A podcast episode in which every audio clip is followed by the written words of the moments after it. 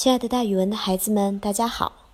我呢，就是那个爱讲故事、爱到了自己都姓蒋的蒋楠老师。今天要给大家讲的成语故事叫做“居心叵测”。居心呢，就是存心的意思。叵是一个很奇怪的字儿，它的意思是不可。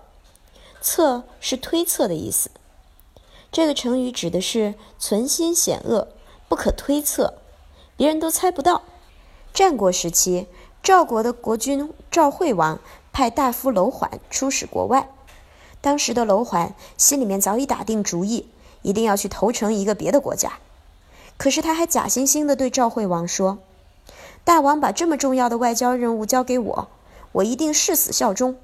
请大王放心，我走后，请大王多保重。”赵惠王很受感动地说：“那就请你不要食言，实践你的承诺。”我等你早日归来。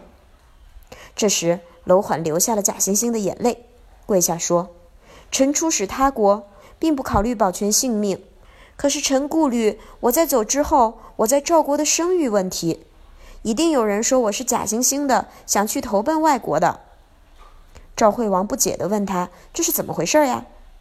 楼缓说：“臣不求苟且偷生，却追求美好的名誉。”您派我完成这么重要的外交任务，在我走之后，肯定有很多羡慕、嫉妒、恨的人，散布恶言恶语，对我进行诽谤。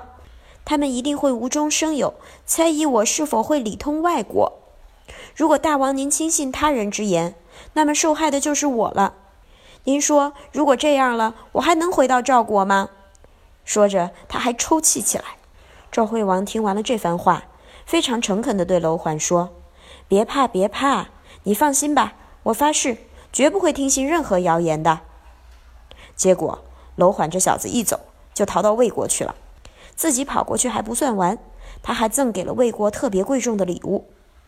消息传来，赵惠王执意不肯信，并说：“我是向楼缓发过誓的，绝不相信任何传言。”大臣们看到赵惠王执迷不悟，非常生气，跟赵惠王说：“这小子早就居心叵测。”您可别再天真了。